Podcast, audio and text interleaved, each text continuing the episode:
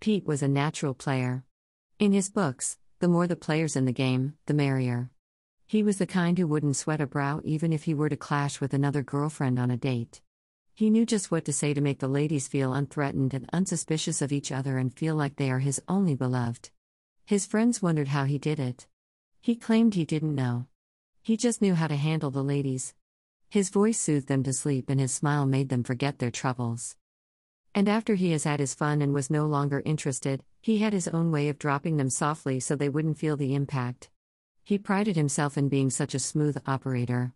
But that source of pride would soon turn to a heartbreaking memory that would stay with him forever. Her name was Anne.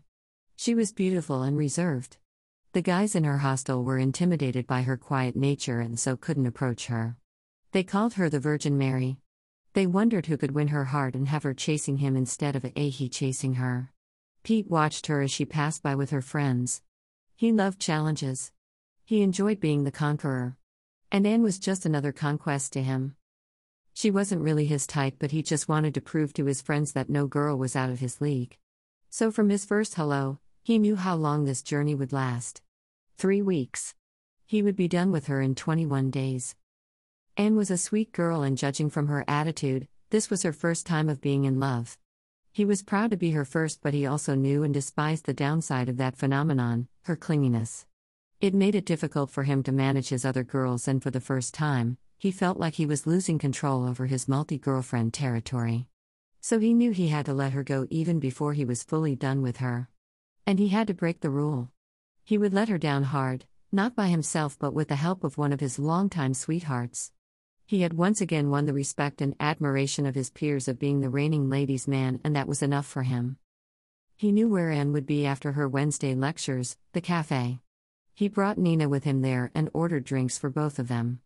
Anne entered at exactly 4:05 just as he knew she would, and her eyes gleamed with delight when she saw him. She walked to his table and said hi in her excited girlish voice. He replied coolly. Nina touched his arm and asked when they would go for their party. He said he would pick her up at 7. Anne looked at him, confused. He only gave her a sly smile. "And who is she?" Anne asked, fearing his reply. "Who we?" Nina asked. "I'll leave her to introduce herself," Pete said, and leaned back in his chair, crossing his arms. He watched in amusement as Anne's confused face turned into shock and then pain. With a hurt look in her eyes, she stormed off. He sighed. She was gone and he was free. Anne sat on her bed, crying. How dare Pete do that to her? She felt stupid for believing that he was any different from the other guys on campus. He thought he could charm his way into her heart and leave her out to dry. She would make sure he never forgot her. Pete was on his way to the party when he received a text message on his phone. It was from Anne. "Sorry I was not good enough for you. Hope you remember me forever by what I'm about to do. I'll always love you." What did she mean by that? He decided to ignore it. She wanted to emotionally blackmail him, but he wasn't going to take the bait. He turned when Nina gasped. "What is it?" "My friend just sent me a text. A student has committed suicide." "What?" "Yeah, she was a second-year student at Courage Hostel." "What is her name?" "She didn't say." Pete thought of the message Anne had just sent him. She was also a second-year student residing at Courage Hostel. No, it couldn't be her. Anne was smarter than that. The more he tried to convince himself that, the more it gnawed at him. Nina was surprised when Pete took a sudden U-turn back to campus. "Why are we going back? I left something of mine in my room." "What?" "Your wallet." "Don't worry, I can take care of us tonight." "I know, but I need to go back." "We'll get there soon." When they arrived on campus, everyone seemed to be out of their rooms and the air was chaotic. All his "what is going on" questions did not receive any new information. He tried calling Anne. It rang for a while. His heart started beating faster at the awful thought running through his mind. But someone picked up and he sighed in relief. "Hello?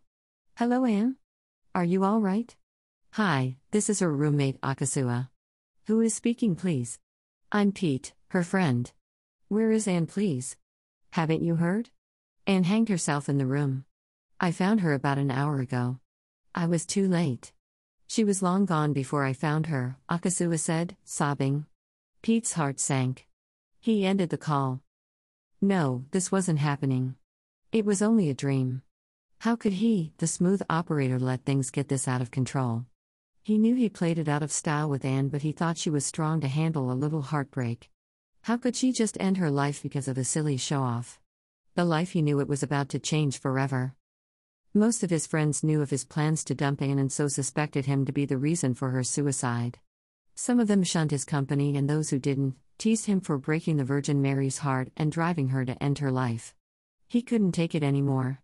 He left the campus for another one, but it seemed Anne's ghost was following him everywhere.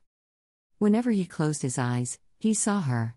Whenever he walked around, he could hear her voice and laughter. He thought he was going crazy. He had gravely underestimated the fragility of a woman's heart, and he was going to pay the price throughout his lifetime. He turned over a new leaf and cut himself off all his numerous girlfriends. It took a while for Pete to forgive himself for what had happened to Anne. It was selfish on his part to go after her when he knew he wasn't that into her and had ended her life prematurely. He vowed never to cheat on any woman. He would remain sexually and emotionally faithful to his partner. His haunted soul made him afraid to settle down.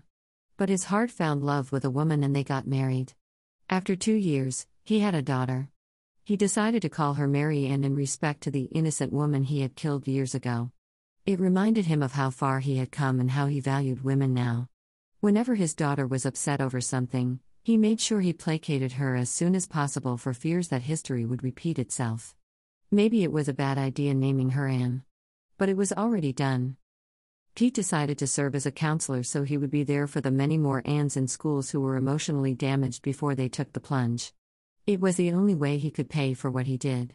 He would end every working day muttering, "Forgive me, Anne." Copyright Josephine Amoako 2017. Kindly subscribe to my newsletter. Thanks.